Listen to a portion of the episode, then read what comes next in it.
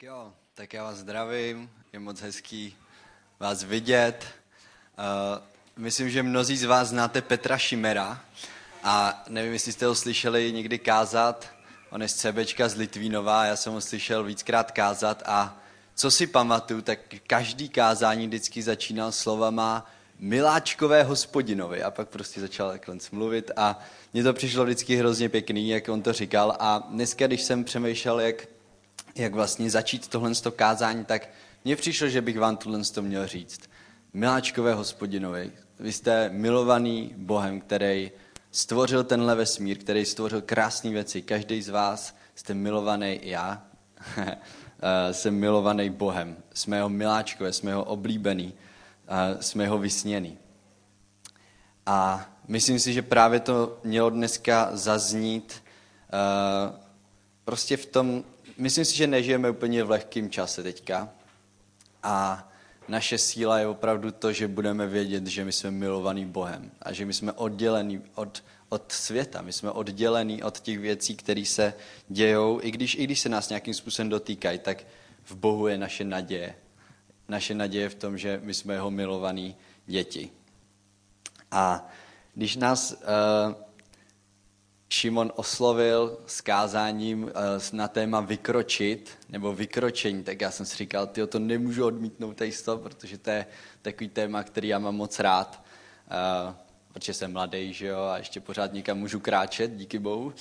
A, ale byl bych hrozně rád, aby tady to slovo dneska nebylo jenom pro mladý, ale aby bylo pro každého z nás, aby bylo pro každého, ať, ať, ať je v jakýkoliv situaci, i když už třeba se mu těžko chodí, a uh, pojďme na to. Pojďme rovnou na to. Já budu mluvit první půlku, pak ještě přijde Vojta a já mu dělám takovýho předskokana. Takže uh, pojďme na to. Já bych, já bych s váma chtěl otevřít dva takové verše. Řekl bych, že jsou to známý verše, ale uh, chtěl bych dneska na nich ukázat něco, jak Bůh vidí každýho z nás. První ten verš je v Žalmu 139 a je to třináctý verš. A tam, možná to někdo znáte z paměti, se píše, vždyť ty jsi utvořil mé ledví, utkal si mě v lůně mé matky. Vždyť ty jsi utvořil mé ledví, utkal si mě v lůně mé matky.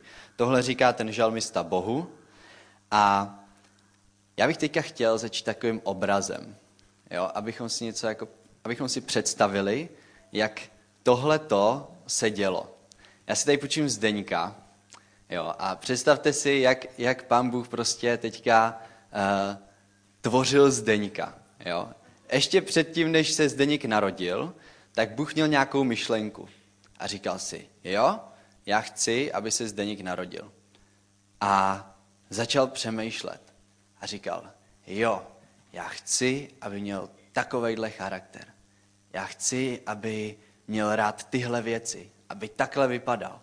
Já chci, aby byl na tohle dobrý. Já chci, aby snil tyhle sny. Já chci, aby uh, měl tuhle manželku. Neříkám, že věřím úplně v to, že jediná je pravá, ale pán Bůh to ví. Já chci, aby tyhle ty věci mu ležely na srdci. Aby tady, když se bude mluvit o eh, třeba o rychlejch autech nebo o vlacích, nebo já nevím, aby mu zahořelo srdce, aby mu poskočilo srdce.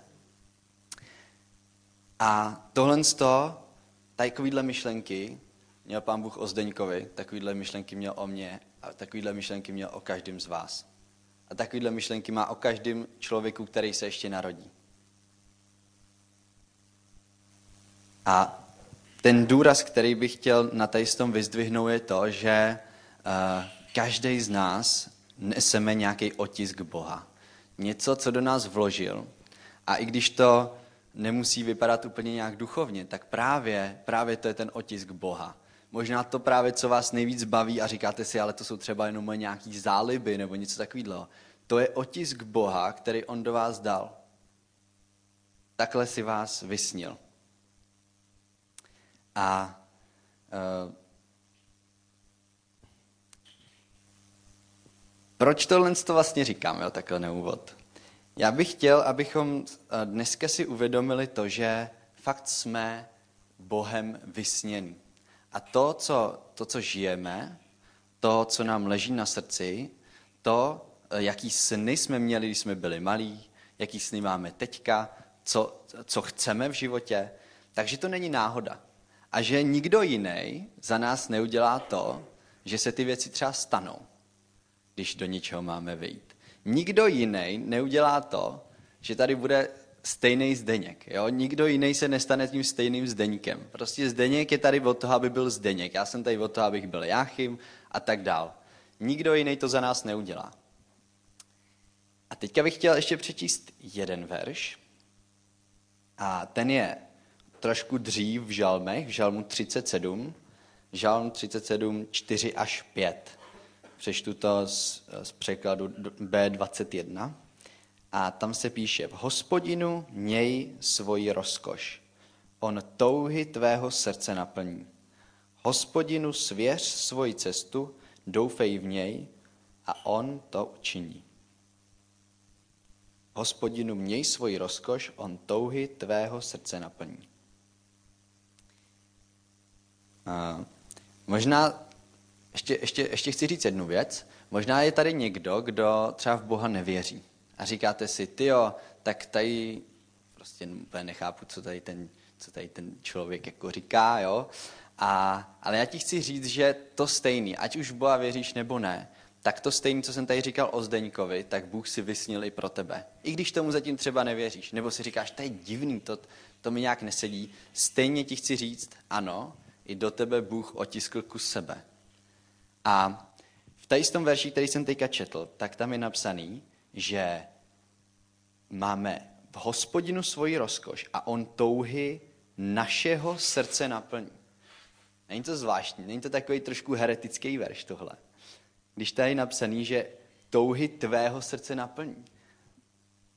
Přemýšleli jste nad tím někdy, proč je tam touhy tvého srdce? Proč tam není třeba eh, měj rozkoš v hospodinu a on skrz tebe touhy svého srdce naplní? Proč tam je touhy tvého srdce? Nejsme zvyklí na to, že z našeho srdce přece prameněj, uh, jak je, jak je někde, uh, teďka nevím, myslím, že to je v kázání, který říkal pán Ježíš eh, v Matoušovi, nevím teď kanc, ale je tam takový ten verš o tom, jak, eh, jak prostě ze srdce pramenějí ty, ty vraždy a ty zlý myšlenky a jak eh, je naše srdce jako zlý. A jo, ano, prostě ze srdce pramenějí špatné věci, ale zároveň touhy, které máme v našich srdcích, tak nejsou špatný nemusí být špatný. A myslím si, že je důležitý ten začátek toho verše, ve kterém se píše v hospodinu měj svoji rozkoš. Protože jakmile máme rozkoš v hospodinu, tak se naše srdce stává jedním s tím božím. Najednou ty naše touhy jsou dost podobné tomu, po čem touží Pán Ježíš, po čem touží Bůh. Když jsme mu blízko, cítíme to, pro co jemu bije srdce. A najednou to naše srdce bije proto stejný. Ale právě někdy mně přijde, že to může být trošku záhlený v takovým náboženským mraku. Jo? Že si říkáme, no tak uh, mě prostě baví třeba, jako budu mluvit za sebe, jo? mě prostě baví fotbal, mě baví florbal, jo? jsem hrozně rád, že tady můžu chodit na florbal, který pořádá Martin, je to super, hrozně mě to baví. Eh, baví mě, já nevím, chodit na hory, eh, baví mě spousta věcí, baví mě jídlo, nejradši ho jim teda, i když teďka jsem začal sledovat na Instagramu jeden takový, takový uh, profil, který už mě dvakrát vyhnal do obchodu, tak jsem zvědavý, jestli, jestli se naučím i vařit třeba jednou. Ale uh, mám, mám třeba rád uh, hudbu, poslouchat různou. Jsou to věci, které uh, nějakým způsobem ne, nevypadají úplně, jako kdyby to byla nějaký, nějaký otisk Boha, ale je to otisk Boha ve mně. A myslím si, že každý z nás máme takovéhle věci. Každý z nás máme věci, při kterých nám zahoří srdce, když o tom někdo mluví. Každý z nás nám, máme věci, které prostě máme hrozně moc rádi. A třeba jsou to věci, o kterých ani nemluvíme, ale jsou to prostě naše takové tajné tajné radosti, který máme. ale to jsou otisky Boha v nás. A teďka nemluvím o tom, že, uh, protože, jak jsem říkal, jo, um, myslím si, že oba dva ty verše mají pravdu do jisté míry. Ze srdce můžou vycházet špatné věci. Naše srdce je sváděný k sobeckosti. Naše srdce je sváděný ke spoustě věcí. No to vám nemusím říkat, to znáte sami, já to znám taky. Ale zároveň v našem srdci jsou touhy, které jsou boží. Teďka, proč vlastně, tady s tím jsem začal tím tématem vykročení, já bych vás chtěl pozbudit, pojďme znova snít. Mně se hrozně líbilo, jak tady asi před pár lety Marta uh, přišla s tím nápadem o těch snech. A možná máte sny, které se vám ještě nenaplnily. Prostě máte nějaké věci, které byste rádi, aby se staly. Ať už jsou to nějaké věci služby, ať už jsou to nějaké věci toho, co byste prostě rádi v životě udělali. Toho, co byste rádi měli, toho, co, co prostě vás baví a nějakým způsobem jste do toho třeba nedali, nedali energii. A nebo jste tady a říkáte si, jo, já jsem uprostřed toho, co, co, co jsem si vysnil, tak ti chci říct, super, buď pozbuzený tímhle s tím, co říkám. Protože, to, protože Bůh, ti, Bůh je za tebou, Bůh ti drží, prostě Bůh ti drží palce, protože On to do tebe vložil. A uh, já bych vás chtěl pozvolit, pojďme znova snít.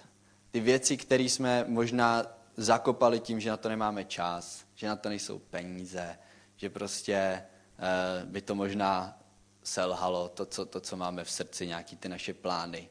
Že jsou to možná malichernosti, jo? Už, už vám je třeba hodně let a říkáte si, no to už, to už jsem prošvih, jako to už, to už, to už prostě ne to, to už nezvládnu. Ano, jako některé věci jsme asi všichni někdy prošvili a jako jestli vám je třeba 80, tak pochybuju, že třeba se kouknete na Mount Everest, jako to, to asi ne, i když někdo by to možná zvládnul, ale já teda rozhodně ne ani.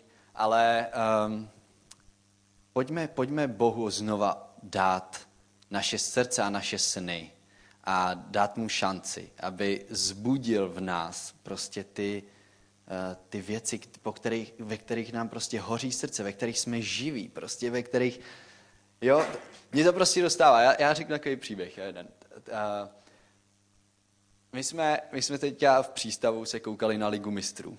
Jo, prostě jsme tam, eh, večer jsme se tam sešli, dali jsme si tam plátno, promítačku a koukali jsme se tam na Ligu mistrů. A Eh, přišli tam, bylo nás tam asi osm a z toho tři kluci byli úplně, jako dva kluci byli úplně nevěřící, jeden kluk se tak vrací k Bohu. Jo? A nekázali jsme tam vůbec evangelium, prostě fakt jsme tam šli jenom se koukat na fotbal. A já jsem se o tom předtím bavil s jedním kamarádem a já jsem, eh, bavili jsme se ještě s Vojtou i s jeho, s jeho nastávající manželkou a eh, ptali jsme se ho, jako jestli by se chtěli nějak zapojit do služby v přístavu. A oni jako říkali, hlavně ten kamarád říkal, no já jako teďka to fakt nechci slibovat, prostě máme svatbu a tak a ne, ne, prostě ne, jako nebudu mít na to čas, fakt to nechci slibovat. A já jsem se předtím, asi půl hodiny jsem dělal dobře, předtím jsem se půl hodiny uh, zeptal, jestli, jestli by se mnou udělal ten, to promítání ty ligy mistrů. A on říkal, jasně, pohodě. Takže já jsem mu říkal, no ale víš co, vlastně to, že tady budeme promítat ligu mistrů, to je služba. A on říkal, fakt jo, a protože ty kluci, kteří tam přišli, najednou přišli do církve, přišli v vozovkách do kostela, jo. Ten jeden kluk, který nevěřící, tak tam uh, byl už minule, když jsme promítali ligu mistrů a říkal, jo, tak tady máte ty mše, jo, a prostě si tam čet nějaký ty věci, že jo, a, a tak. A mně přijde, že někdy máme představu o tom, že sloužit Bohu je nuda, nebo to jsou věci, které nás prostě nebaví, je to, je to je, je nějaká krabička věcí, které do toho spadají. Ale ne, sloužit Bohu může vypadat úplně různě. A řekl bych, že právě to můžou být ty věci, které nás nejvíc baví. Ty věci, který, při kterých nám hoří srdce a které pro nás nejsou těžké. Které pro nás prostě nejsou náročné to dělat, které nás prostě baví. Jo, zase, nechci to přehánět úplně, nechci říkat, že tak je to vždycky. Jo, někdo prostě musí třeba zametat. Někdo musí eh, to, někdo musí skládat židle, jo, prostě musíme dělat věci, které nás nebaví. Já taky dělám věci, které mě nebaví ve službě. Ale nezůstaňme jenom u těch věcí a nezaškatulkujme jenom to, že někdo slouží Bohu, znamená ty nudné věci. Jo, já nevím. Nechci, nechci tady nic říkat, protože to bych se dostal na tenký let. Tak, já bych chtěl teďka pustit jedno video, jestli by to šlo. Uvidíme, jestli půjde zvuk. Když, když nepůjde zvuk, tak vám to nadabuju možná. Ale on tam ten zvuk moc nejde, takže to je v pohodě. Jo, a ještě zhasnout, jestli by šlo.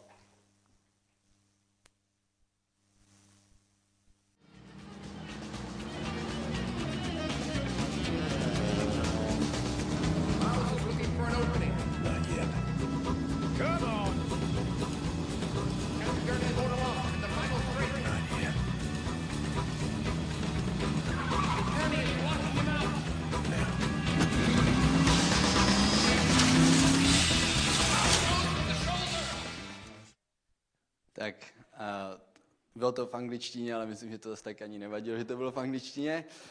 A kdo znáte tady ten film? Kdo jste ho viděli? Jo, jo, super, super. Tady ten film se jmenuje Le Mans 66 a uh, je to fakt skvělý film, řekl bych, že i pro, pro ženy a pro dívky, že by vás to bavilo. Ale uh, já nechci teďka o tom filmu úplně mluvit, jenom bych tady chtěl si půjčit něco z té scény. Tam jste viděli vlastně toho závodníka, že jo, toho, uh, toho Christo, uh, Christiana Bale'a, toho herce. A potom tam byl pan Shelby, to byl ten s těma brailema. A on tam v jednu chvíli, jak už, už se to blížilo k tomu konci, tak on tam říká anglicky dvakrát. Not yet, not yet a pak now. Jo, to znamená, ještě ne, ještě ne, teď. A jestli jste to viděli, že jo, tak on prostě čekal, čekal, čekal i ten, i ten jako závodník a pak, jak se řeklo now, tak najednou tam zařadil prostě a přejel, předjel toho člověka. Jo. A v tom filmu je to víckrát, tady toho vlastně to not yet, not yet. A mně se na tom hrozně líbí to, že přijde mi, že tak to někdy jakoby je, jo, že a, řekl bych tady z tomu, když bych to převedl do toho křesťanský, že to byl ten kairos. Prostě ten závodník do toho vstoupil v tu chvíli, kdy to bylo nejlepší. A poslední věc, kterou bych chtěl říct, a pak předám slovo Vojtovi, tak v těch věcech hledejme to správné načasování.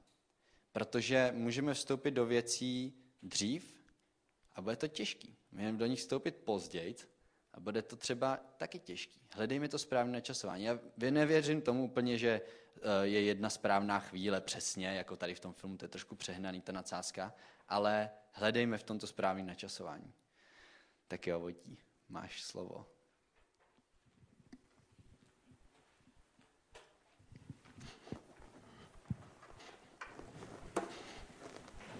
Rozhodně nejsem, rozhodně Jáchem nebyl předskokan, já jsem spíš takový poskokan, jo, protože už to budu mít kratší.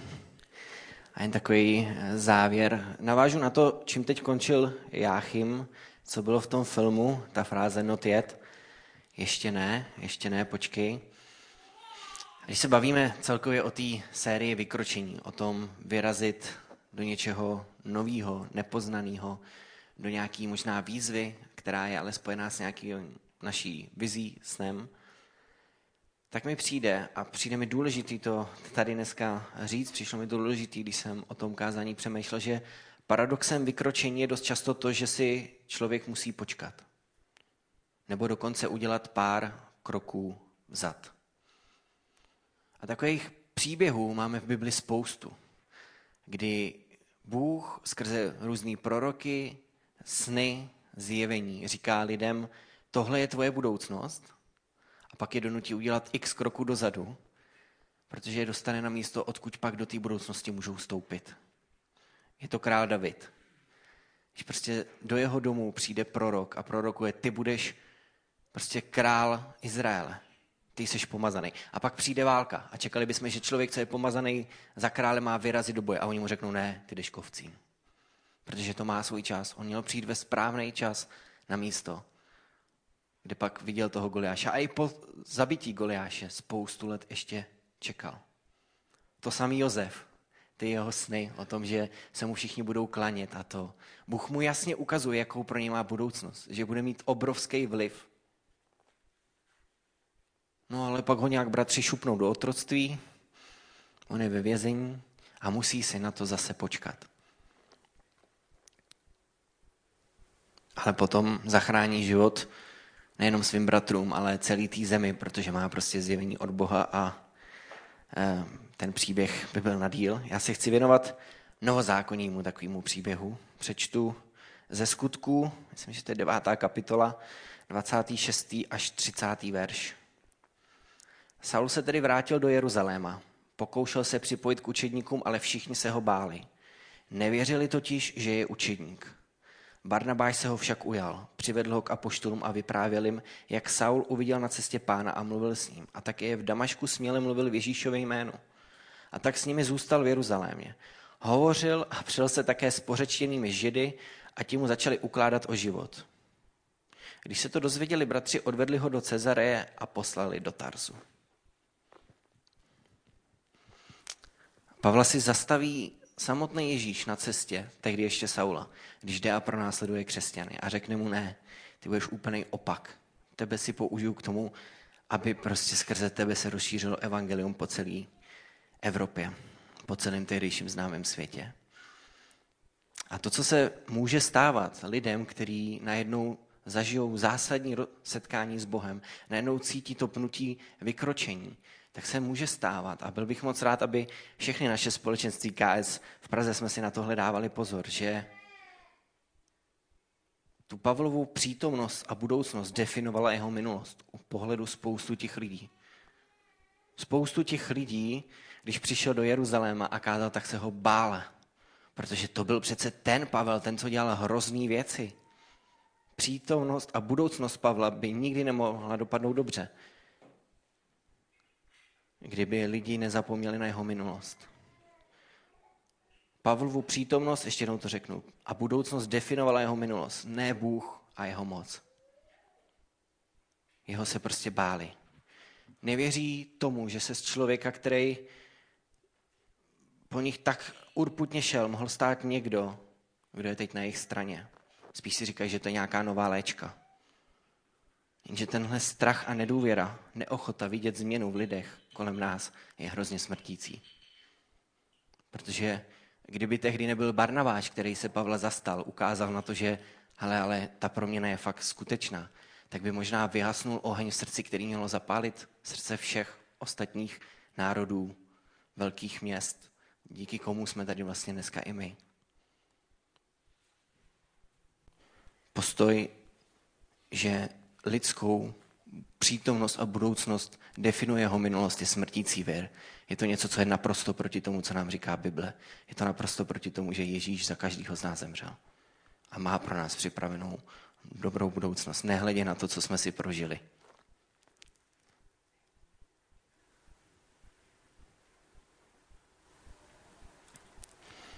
A u Pavla je ještě jedna taková věc, která mi přijde hodně důležitá o ní něco říct. Týká se dost mladých, ale podle mě se to týká prostě každýho, kdo se setká s Bohem, tak jsme najednou hrozně nakopnutí. Prostě to fakt jako nakopává lidi, to vás žene ku předu.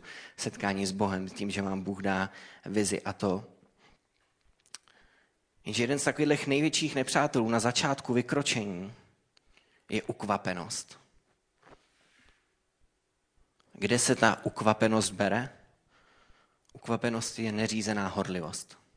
A horlivost sama o sobě je úžasná vlastnost.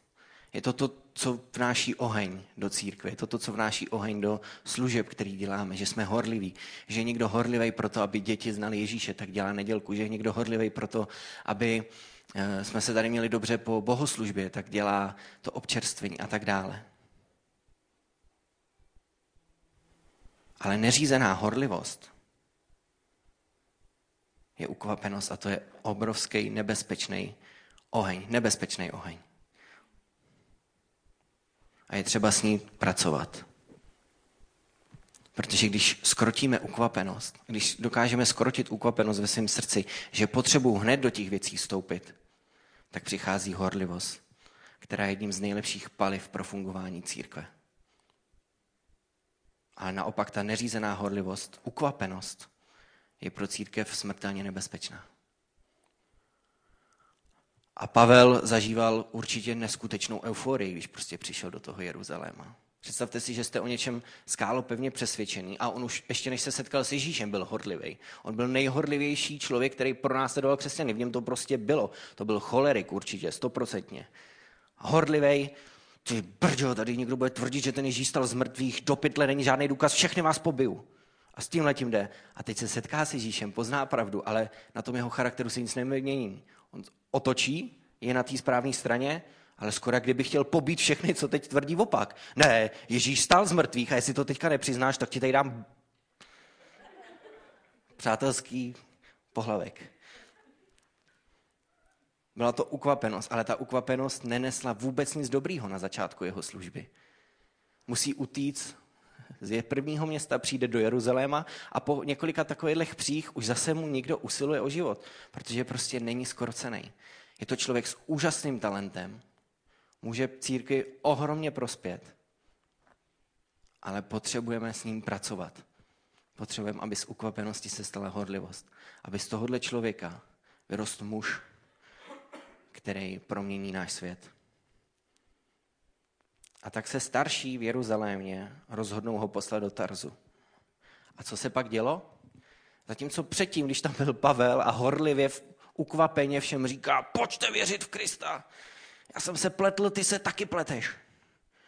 A když ho odvedou do Tarzu, což je pro Pavla určitě krok vzad, on chce jít dopředu, on prostě chce napravit všechno to, co předtím dělal. A jim řeknou, ne, teďka pojď do Tarzu. Je to pro ně ohromný krok dozadu. Ale víte, co to přinese církvi? Skutky 9.31.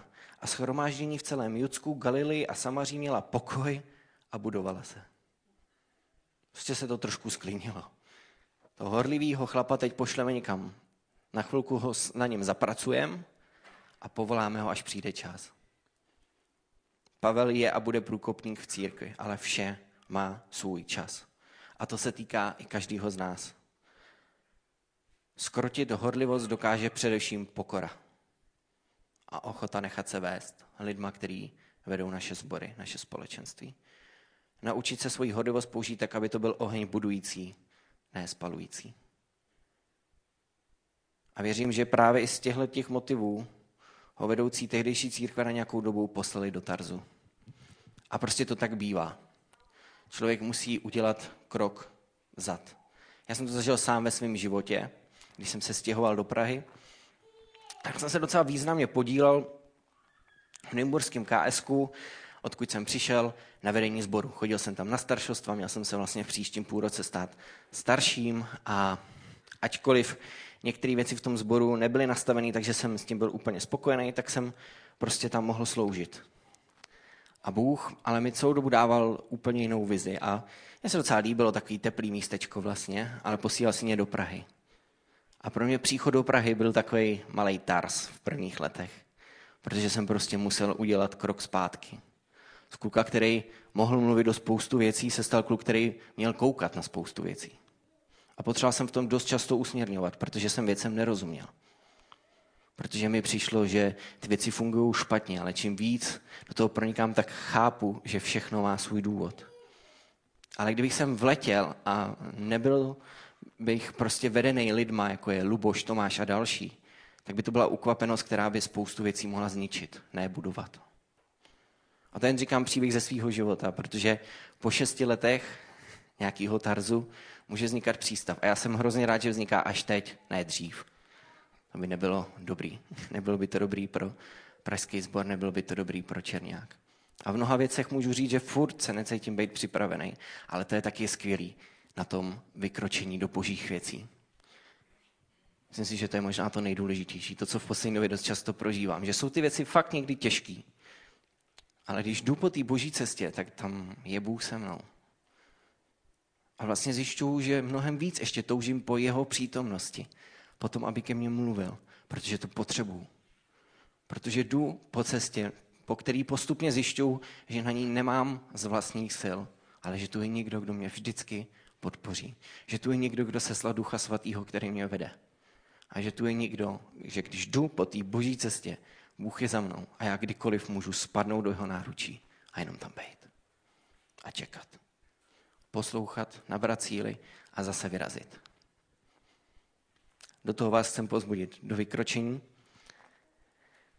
A to bylo takový krátký schrnutí ode mě a od Jáchyma, co vykročení může znamenat, co často znamená.